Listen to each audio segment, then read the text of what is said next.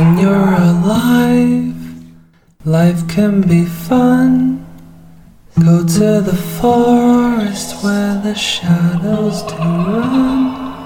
They're coming soon, they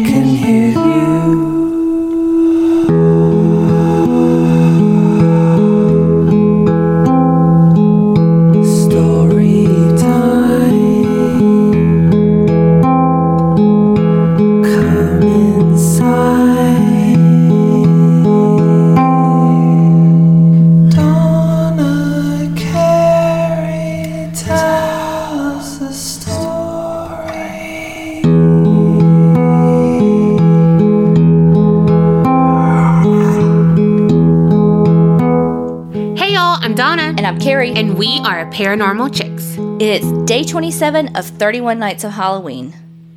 This is something that we did with the Creepinati. We're calling it Creepinati Campfire Tales.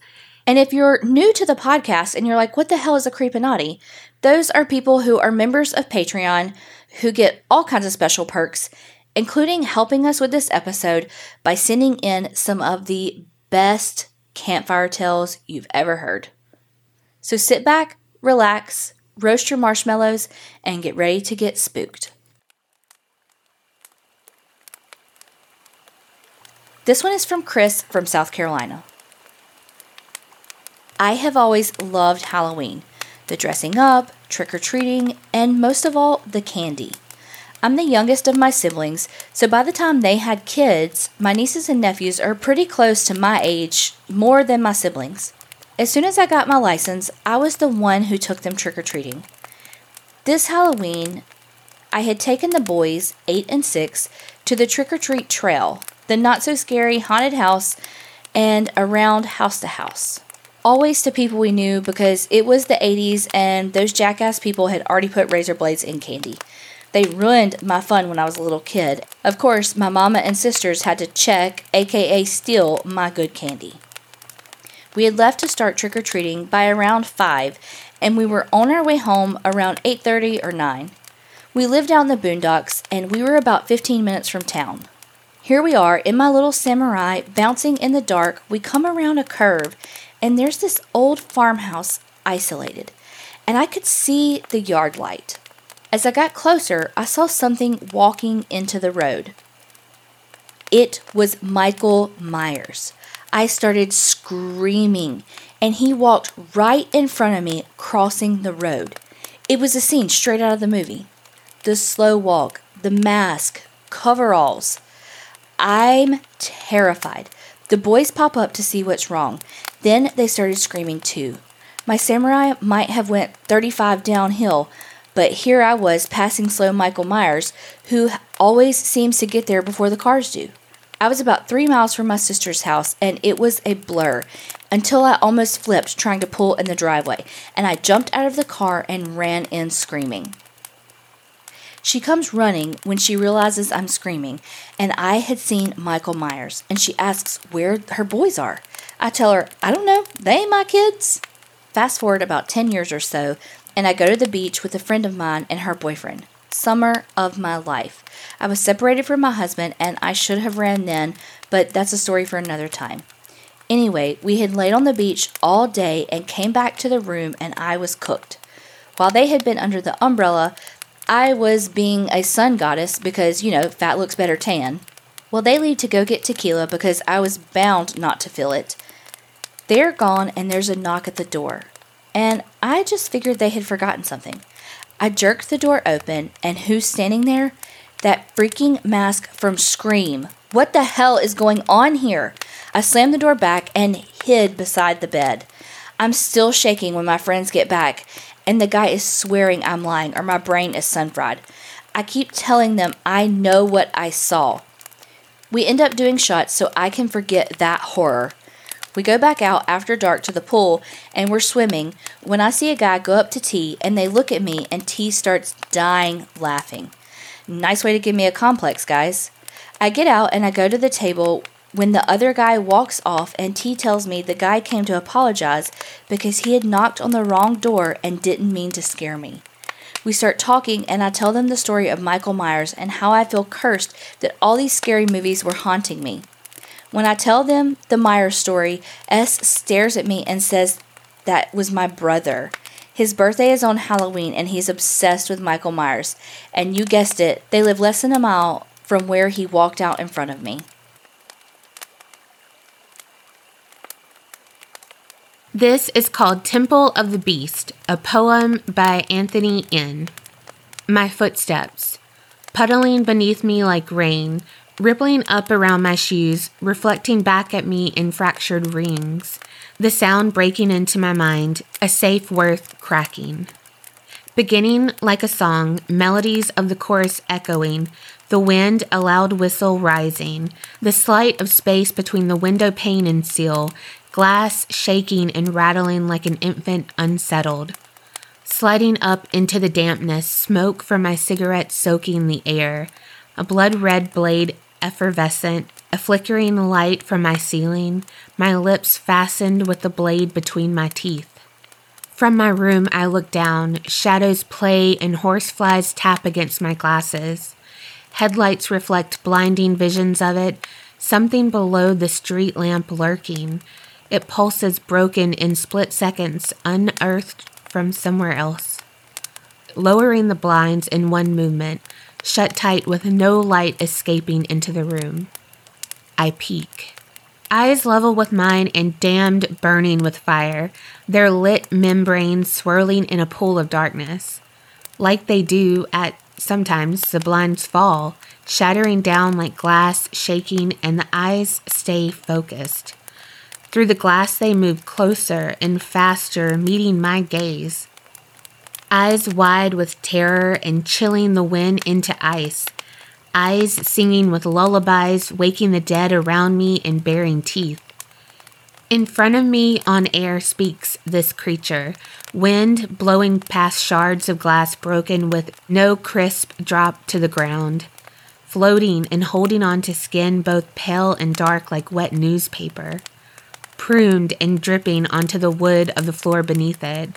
Whispers replace all sounds and they yell louder than sirens. Light flashing from above us, revealing its face. Harsh, bruised hues under its eyes, dipping into bags ripped at the seams. The ash from my cigarette drops onto the blinds on the floor from my lips. In a moment of fearlessness, my hand rips my cigarette from my mouth. One stream of smoke rushes past my teeth into its grimacing visage. Drunk with anger and slipping into madness, I smile, ready for a fight and aching for the madness to consume me. Daily routines rushing through my mind and escaping out my nose as I exhale. Exhilaration runs through my veins, brushing past my every follicle. I've readied myself for this match, and a martyr for myself I will always be. It retreats to the ceiling, and I scream like the banshee I should fear. The house cracks mad as me and takes on new shapes in the darkness. I reach into the drunkenness within me and pull down this beast. Passing through my own floor, it makes no sound but a whimper. I run to my door, and through it, I go to the peak of my stairs. I see it standing at the base of the steps. Like lightning, I charge down into the monster, and it goes out the wall, out of my house that it came to for a soul. I open my door and challenge it now, making it sound with my mouth. It stares from past my fence, and a light from the street goes out. I call it and yell with all the anger in my bones. This beast disrupted my night and made me unease. Confront it I must, or it will only feed. It must know it did wrong and did wrong by me, in my temple and place where I worship my own beast. I am the God of my home, and nothing will take that. No creature from space or from here on my land. It can take its eyes and its grinning teeth. It can take its lullabies and its waterlogged skin. It can take its bags from under its eyes and go somewhere else. This one is from Zoe O. It's strange. I never expected this to happen to me. I've always been so careful, cautious, obeyed the rules. Sadly, you can't control other people. I remember that night so vividly. Driving along the street, it was so quiet and well lit. It felt normal. It felt safe.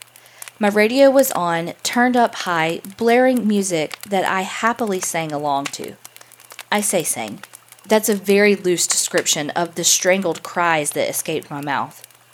Such an ordinary drive home after a night out with friends. A wonderful time spent talking about everything jobs, partners, and not forgetting anyone who had wronged us.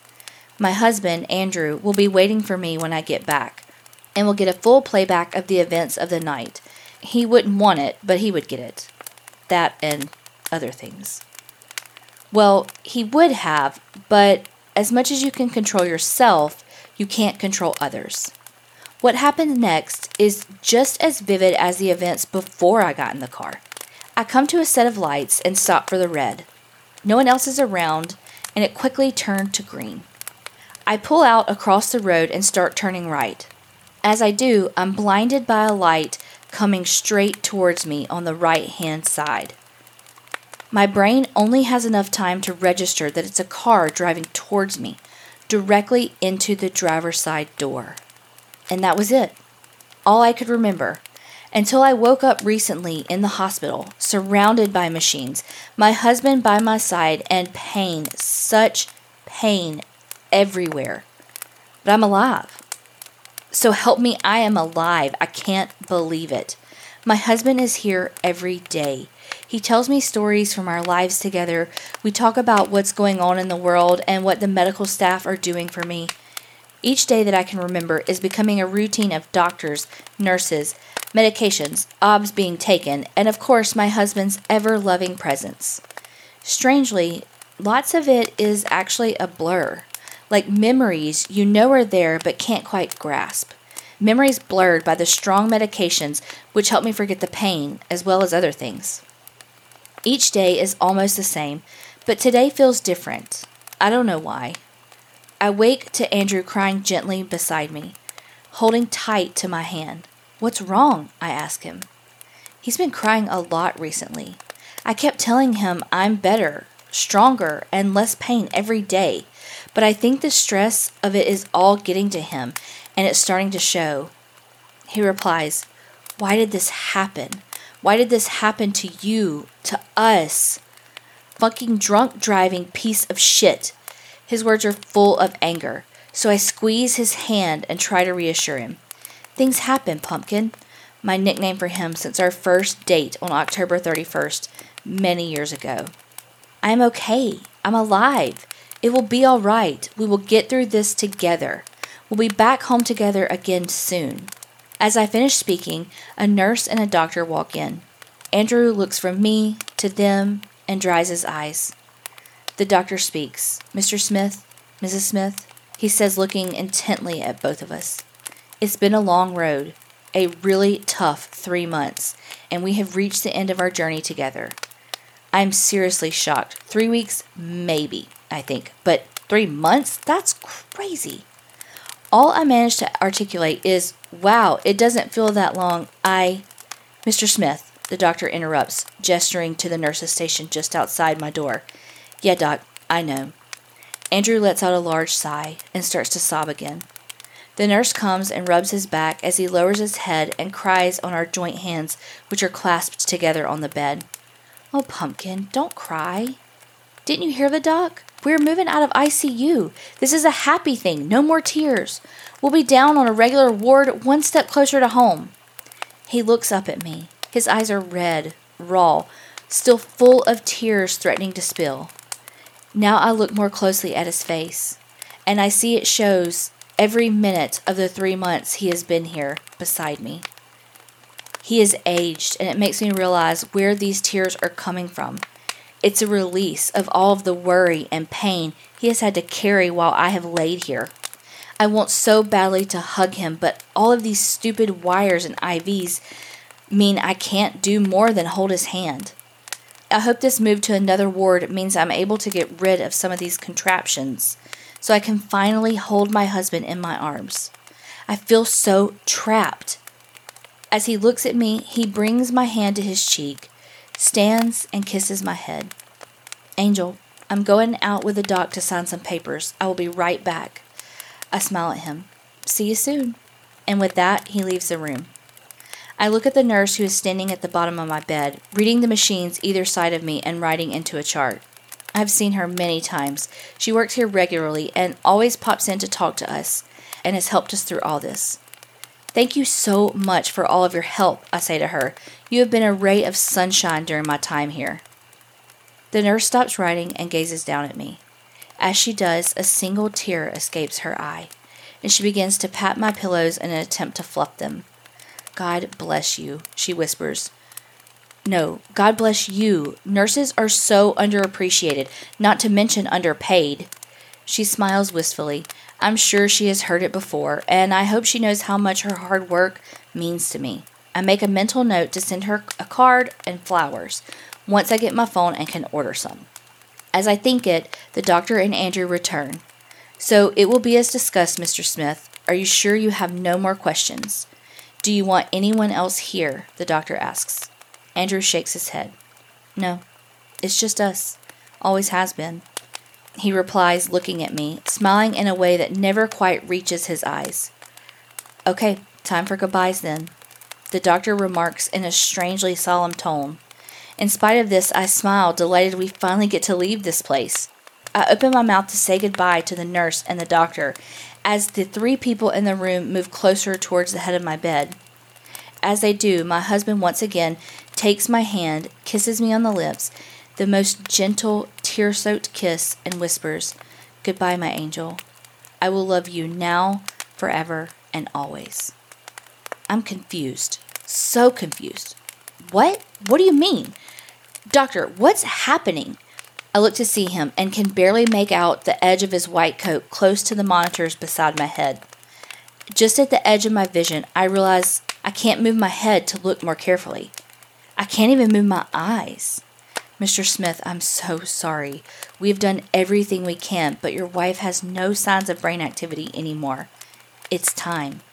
What? I scream. Are you joking? I'm okay. Why aren't you listening to me? What's happening? I'm kicking, screaming, tossing myself around the bed, fighting what I had just heard. Except I'm not fighting at all. The wave of fear crashes into me at the same time as a flood of memories. Memories of whispered words, conversations that I have never been involved in, memories of tears that only ever shed by Andrew, words of love I have tried to tell him over and over, but have never been able to articulate. Memories of being trapped, trapped not by machines or IVs, but by my own body, trapped in my own mind. I stare hopefully at my husband, screaming at him, I'm here. Don't do this. I'm still here. Please don't. Please hear me. Look at my eyes. I'm still here. I watch as he quietly sobs. Yes, it's time. He sits, turning to look at me as he holds my hand clasped in his. He brings it to his mouth and plants a final kiss on each of my fingers as hot tears stream down his face. I hear the switch being flipped near the doctor. I panic. I kick and lash around, but I don't. My body fails me again. I lie silently, unmoving, as everyone around me slowly fades into the distance. A small pinprick of light where a whole world used to be, as a vast abyss of darkness takes over. Until nothing. As quickly as the darkness surrounds me, it disappears. I find myself standing behind my husband, who is lying peacefully in our bed at home. I lean down to him, smiling happily. I whisper in his ear, It's okay, I'm here. I will always be here, Pumpkin. I sit on the edge of the bed and stroke his sleeping face. See, I told you we would be back home together again soon. The end. This one is called The Witch's Grave by Misty J. The woods at West Branch Park are haunted by a woman who was killed by fanatical townspeople. She was accused of being a witch and was killed by being pressed, a method which involves laying a wood slab on the accused and adding stones bit by bit until the body breaks and is crushed beneath the weight. Fittingly, her grave is marked by a mound of stones. Now the accused witch roams the woods at West Branch. She is sighted from time to time, always clad in a flowing black gown and a black scarf with red, glowing eyes. Over the years, the stones on her grave have been scattered, but a layer still remains which cannot be disturbed. A poem that was once engraved on the stone read, As you are now, so once was I.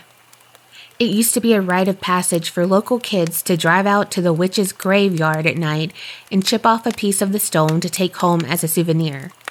A group went one night, and all but one of them took a piece of the stone, fearful of the curse and protesting that they shouldn't disturb her.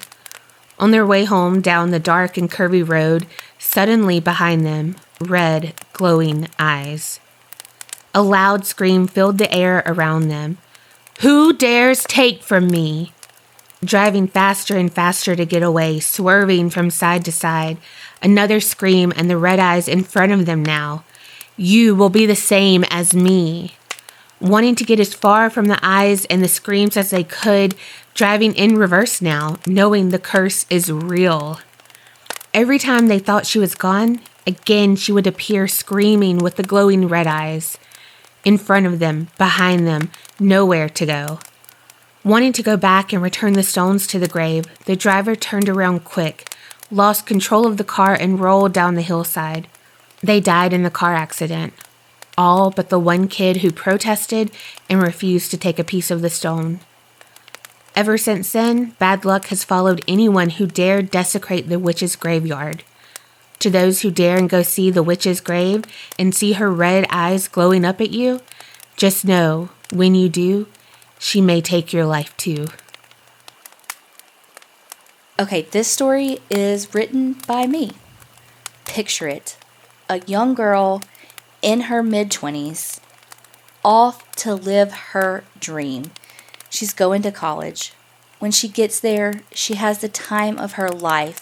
She learns, she's finding out who she is, but in the end, all she finds is a nightmare. Student loans.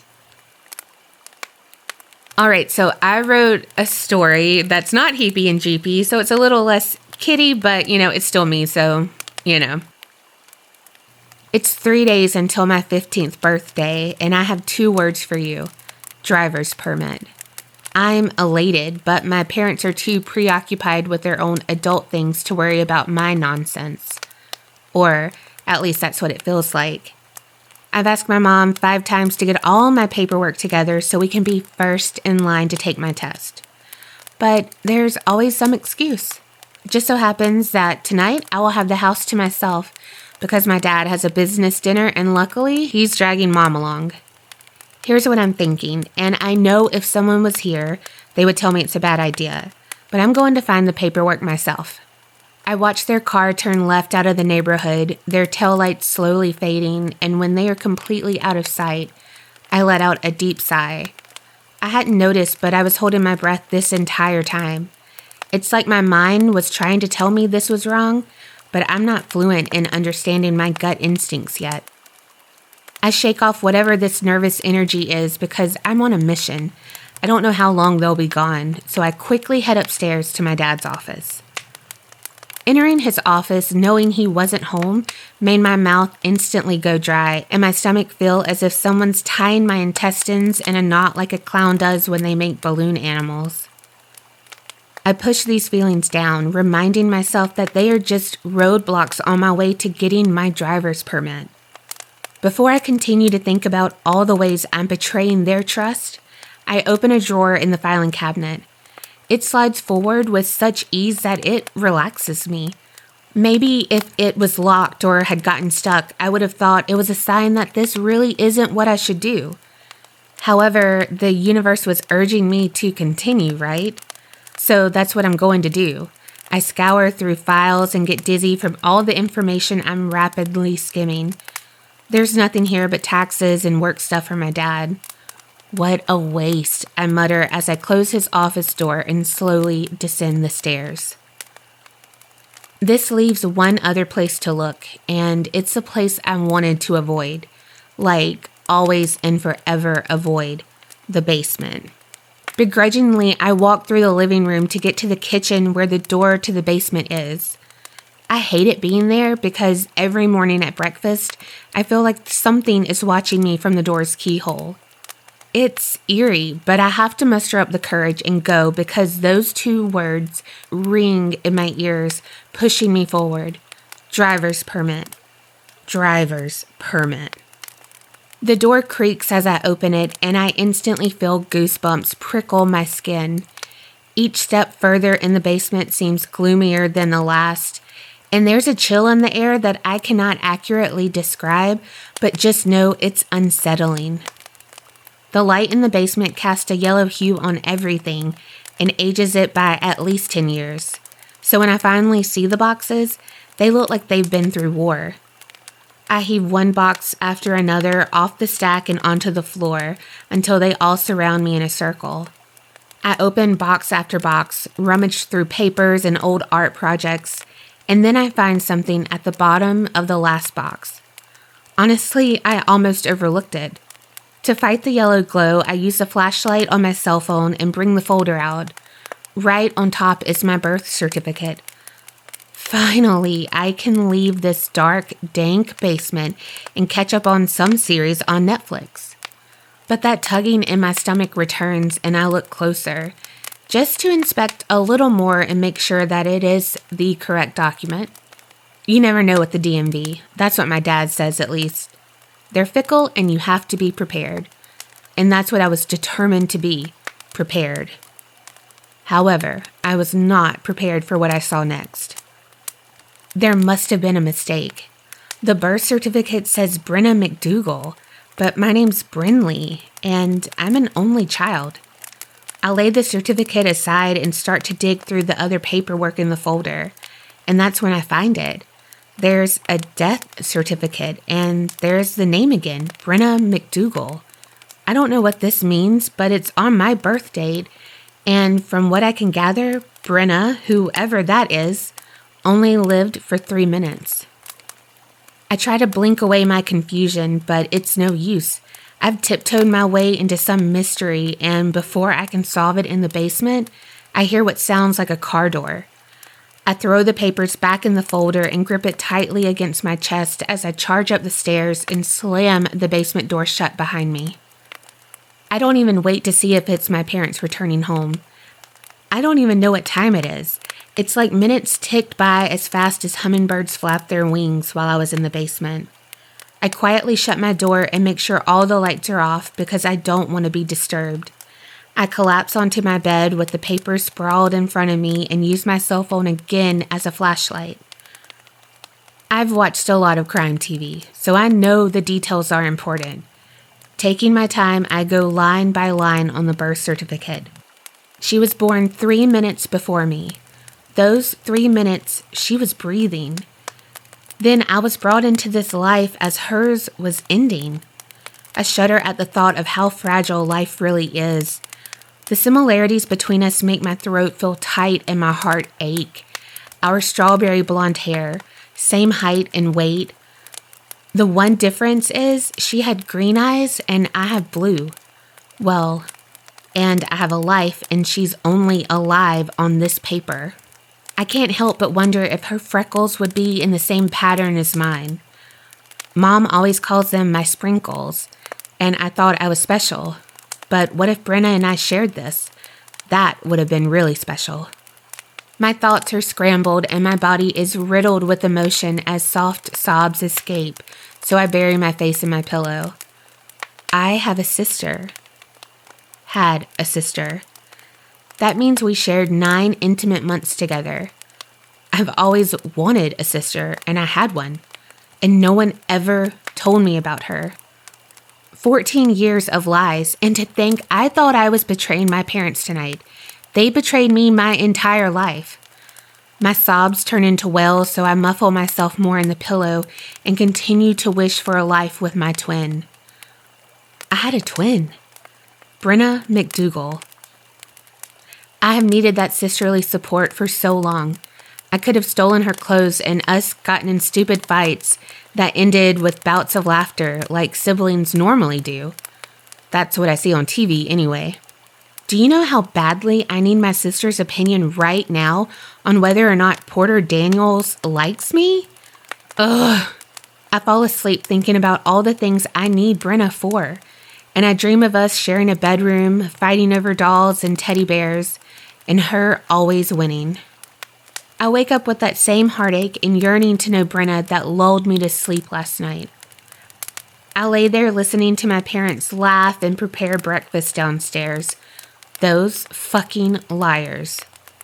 Tears well up in my eyes, and even though I try to fight them back, I quickly surrender, letting them stain my cheeks with sadness. I have to compose myself. I cannot go downstairs and eat pancakes while panicking inside and wanting to rip their tongues out because they held secrets that I couldn't even begin to think were real. I drag myself to the shower in hopes of the hot water washing away the resentment that is radiating from my body. It must have worked because breakfast was fine, small talk, and I even forced a laugh or two. And they were none the wiser. I told them that I wanted to go ride my bike on the trail, and they agreed I could. I gathered my pink helmet and opened the garage to collect my pink bike. Obviously, pink is my favorite color. And then a tinge of pain twisted inside of me because I wondered what Brenna's favorite color would be. I hopped on the bike and pedaled away from the house that was now suffocating me with secrets. The wind chapped my face, but with each gust, I felt freer. The ends of my hair flowing wild under the helmet, and for that moment, I was normal again. Brinley, an only child who was okay with being alone. But how long would that last? The answer is not even a minute because I thought maybe I'm not alone. Maybe I've never been alone. Maybe the feeling of being watched wasn't a bad thing. It meant that Brenna was watching over me. I need answers. I need to know if Brenna is there in that house. And then my mind flashes to that silly YouTube video I watched with some friends about how to make your own Ouija board. But they said it was too dangerous, so we never tried it. But it's my sister, my fucking twin. Even if I wanted to keep cycling away from the house, there was now a pulling sensation that stirred inside of me, hooking around my heart and latching on with no sight of letting go. So I skidded to a stop and circled back to head home. My legs started to cramp a little because I was pedaling so fast, but I couldn't stop. I had to get back. I had to talk to Brenna. I had to talk to my sister. This was happening, and my soul felt like it was going to be complete for the first time in forever. I ran inside, unhooking my helmet and tossing it on the counter. I didn't even stop when my mom yelled at me about being inconsiderate. Yeah, lady, pot meet kettle, I thought as I sprinted up the stairs. I got my laptop out to watch the video again, taking note of the supplies I would need. I quickly eased my way down the stairs, creeping into the basement, and I didn't even bother turning on the light once I was there. I knew what I needed that box of old art projects. Thanks, Mom, for being a hoarder. I thumbed through some of the creations and only gathered what I needed and slinked my way back upstairs to my room. I carefully deconstructed my old art and created the board. My proudest moment is that I thought to use the magnifying glass from my Harriet the Spy costume as the planchette. I tried to quiet my mind, slow my breathing, and let my fingertips rest on the quote unquote planchette. Is anyone here? Nothing. Does anyone want to talk? Nothing. Is it close to my birthday? And then the planchette moved. O U R S. Hours. My skin tingled with anticipation and I let out a long but soft breath. Are you my sister? Yes. What's your name? B R E N N A. I gasped and tears fell without any warning. I cried even harder when I looked at my fingers on the planchette and thought how this was the closest we would ever be to holding hands like we might have done in the womb. Do babies do that? We would have. I swallow down my heavy emotions and continue on. Trying to lighten the mood, I ask, Does Porter Daniels like me? Yes. Really, Brenna? Yes. I need deets. How can we talk more? C H A N T. Chant? Uh, okay, chant what? I know some cheers. I reply, cringing as I say it because it sounds so lame. Then the planchette began to move a little faster, zooming to form the words pen and paper. I rummage through some of the art I didn't use and find a marker and flip over one of my paintings from third grade and use the back. My eyes follow the movement of the planchette and jot down each letter, trying to keep up with my sister. I look at the letters scribbled on the page and organize them into coherent sentences. I am half of a whole. My sister is my soul. Please bring her to me, and I will surely thank thee. Then there were leftover words such as mirror and candle. So I've seen the craft more times than I'd like to admit. I can put two and two together. I need to get a candle, sit in front of a mirror, and chant this phrase. Simple enough. Then maybe I could hear her voice, my sister's voice. The only candle I can find is mahogany teakwood, but if she's my twin, she would love it as well. I quickly lock my door and then light the three wicks of the candle and take my seat at my vanity. The candle flickers and dances across my face as I lick my lips and start to chant softly. I am half of a whole. My sister is my soul. Please bring her to me, and I will surely thank thee. Over and over, getting a bit faster each time, letting the desperation drip from my tongue. But nothing. What a waste! I groan and crawl into bed. My body was drained from the emotional roller coaster of the afternoon. I didn't know I was going to take a nap, but I did. I don't even know how long I slept, but I woke up and felt a little different. I felt like something inside me had shifted. I shrugged it off and sat up on the edge of my bed, and out of nowhere, I thought I might snap a quick selfie and send it to my besties about the catnap just to make them jealous. I went to review it just to make sure my bedhead wasn't too terrible, but then dropped the phone completely and wanted to scream, but I couldn't even get a breath out. Finally, after regaining my composure, I bent over and reached for the phone, picking it back up and zooming in on my face. Everything looked normal, but instead of two blue eyes, I had one blue and one green. The green was hardly noticeable, but it was there. I knew it. It was different. I was different. Brenna? I whispered while looking around the room. Instantly, a searing pain shot through my head, and I felt it travel through what felt like every fiber of my being.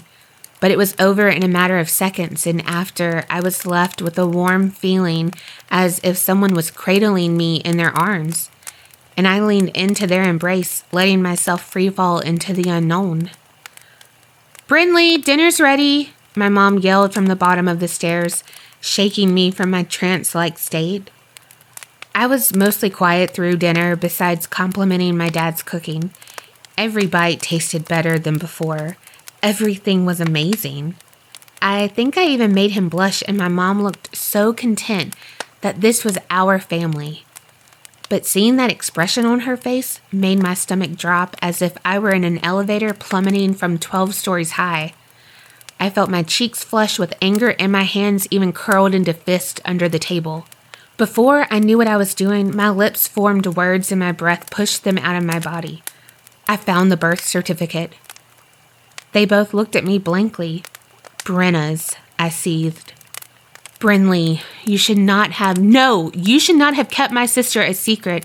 I interrupt my dad before he can even finish his thought. It's just babble. Just filler until they can find another lie to tell and wrap all of this up in a pretty bow and present it to me like they did it for me, for my well being. I scoff at them, shaking my head, and push away from the table. I'm going to bed, I called over my shoulder, and then slammed my door when I got upstairs, using that as a way to punctuate my hurt. The next morning, breakfast was eerily silent, but by lunch, the chill in the house had thawed, and my mom actually apologized for not telling me about my sister. And my dad admitted to being selfish for keeping Brenna a secret. I felt so seen and understood by my parents that I cried. They both came and hugged me tightly.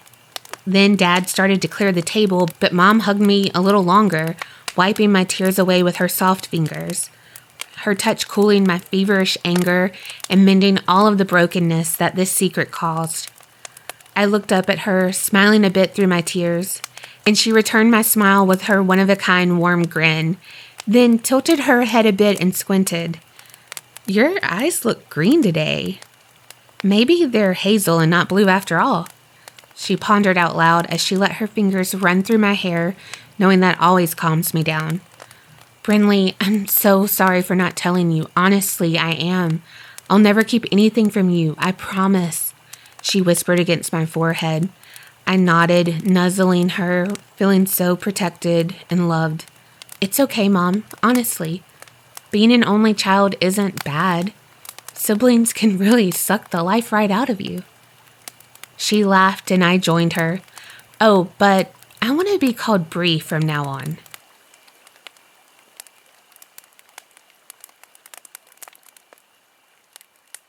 As we round out the last week of 31 Nights of Halloween, we hope that these stories were just spooky enough to get you in the mood for Halloween. Thank y'all in the Creepinati who submitted the stories. We absolutely loved them. They were so amazing. So happy Halloween, and remember Creep it real and, And don't, don't get get scared. scared.